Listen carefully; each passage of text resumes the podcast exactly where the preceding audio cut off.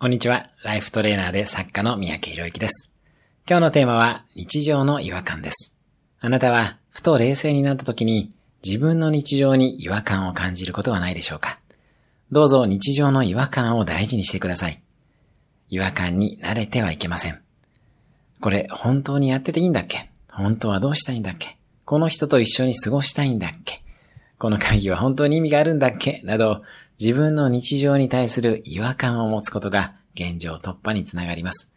違和感を感じると同時に、理想の状態はどんな状態なのかもしっかりとイメージし、現状突破のための第一歩の行動も考えてみましょう。